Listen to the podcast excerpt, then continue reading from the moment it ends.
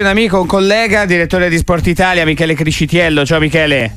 Buon anno, buon pomeriggio, ciao ragazzi. Allora, ovviamente su Sport Italia, tutte le sere alle 23, Michele Criscitiello con la trasmissione speciale Calciomercato e tra l'altro la Coppa d'Africa la, la seguiremo qua ovviamente eh, su Radio Sportiva, ma sarà un'esclusiva in uh, televisiva per Sport Italia, quindi eh, Osimene e gli altri talenti ce li racconterai e ce li racconterete, Michele.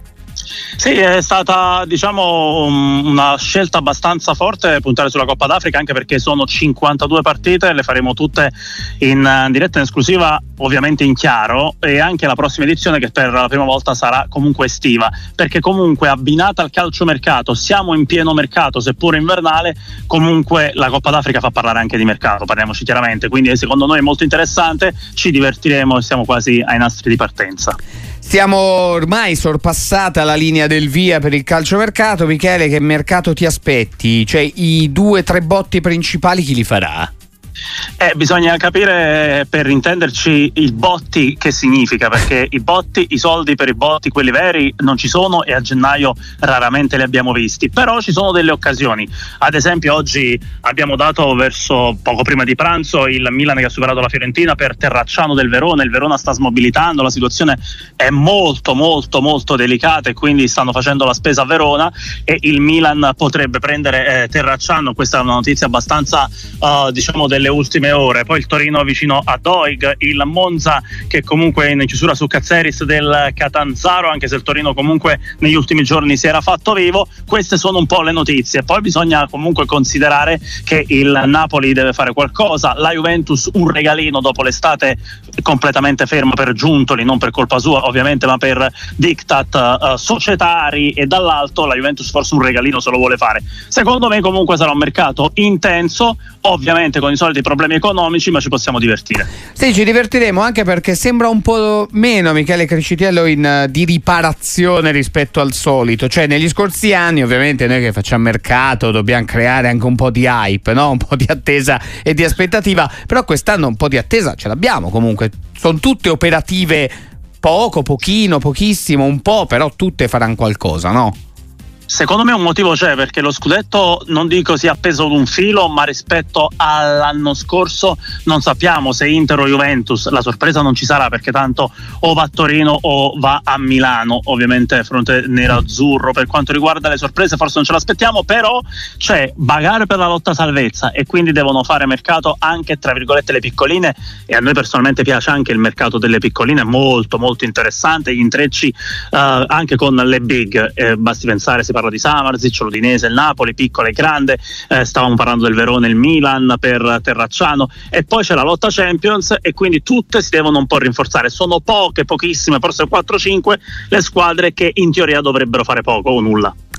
Eh, decisamente, decisamente sì, perché così dovrebbe. Una fotografia, insomma, Michele, quella che ci stai raccontando del mercato, ci dicevi regalino per Allegri eh, per quanto riguarda la Juventus. Un investimento, un giovane, un nome pesante da subito?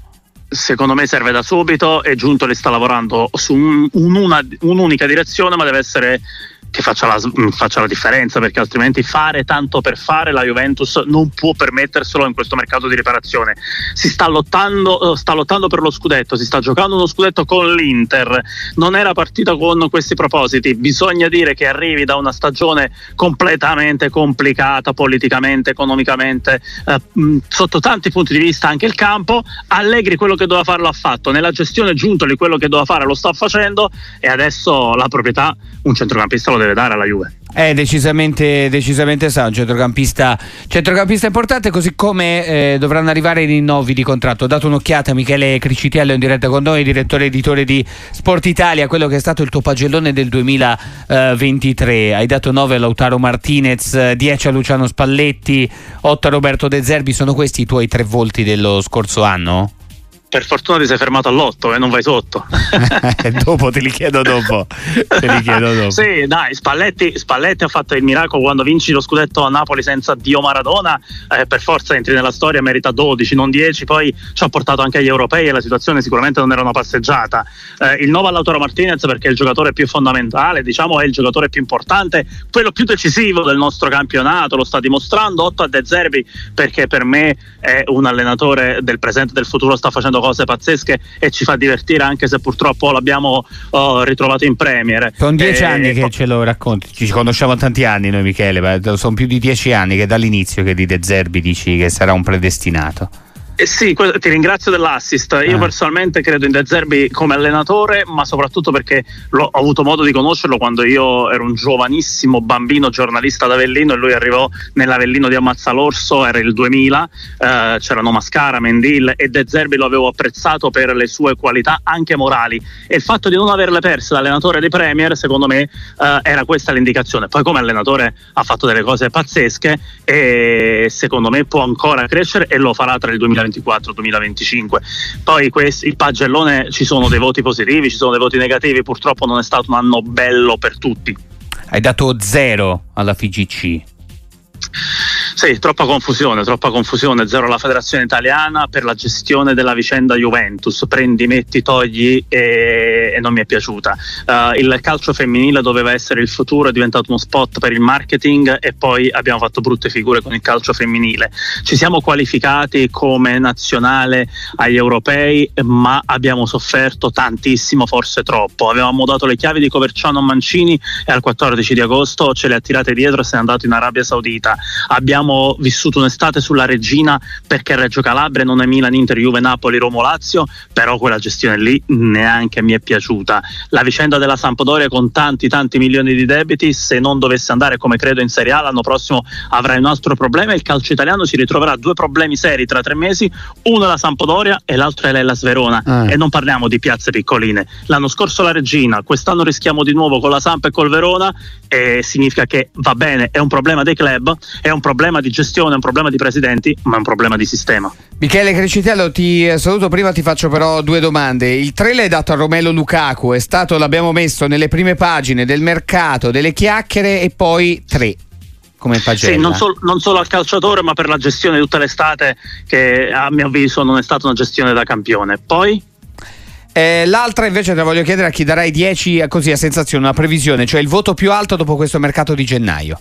Cristiano Giuntoli con intelligenza per la gestione, per me è un fuoriclasse, ma non per gli acquisti che fa. Hanno detto a Napoli, vabbè se ne va lui ci sono Mantovani, Micheli, possiamo fare senza. De Laurentiis ha detto, ha fatto capire, ma sì, ma tanto lui era bravo, ma quelli bravi me li tengo. Invece la gestione, la gente continua a non capire che il direttore sportivo è bravo non tanto nei quattro mesi di calciomercato, è fondamentale nella gestione della settimana e per me Giuntoli in questo è il numero uno, è un fenomeno. Grazie Michele Crescitiello, grazie per essere stato con noi, buon anno Michele. Ciao a voi.